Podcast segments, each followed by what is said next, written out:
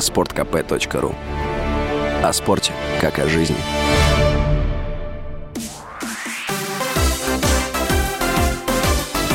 Новости спорта.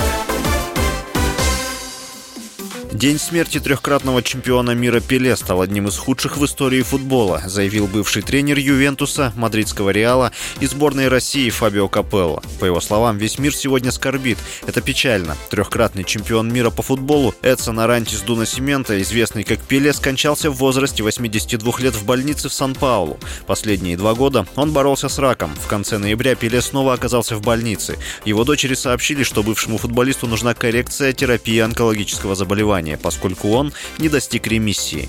22 декабря врачи сообщили, что у Пеле прогрессировал рак, а также диагностирована сердечная и почечная дисфункция.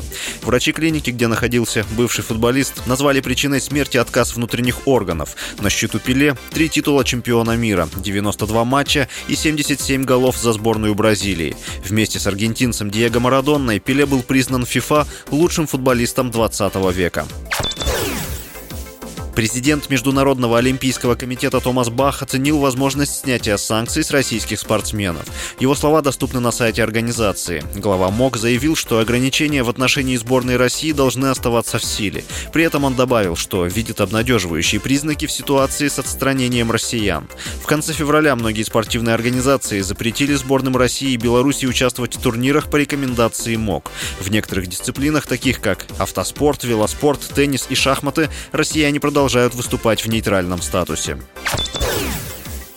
Испанское издание «Спорт» составило список главных разочарований 2022 года. Об этом сообщается на сайте организации. Всего в антирейтинг попали 10 футболистов. Среди них оказался португалец Криштиану Роналду, который на данный момент является свободным агентом. Также в список попал валиец Гаррет Бейл, выступающий за клуб североамериканской главной лиги футбола Лос-Анджелес.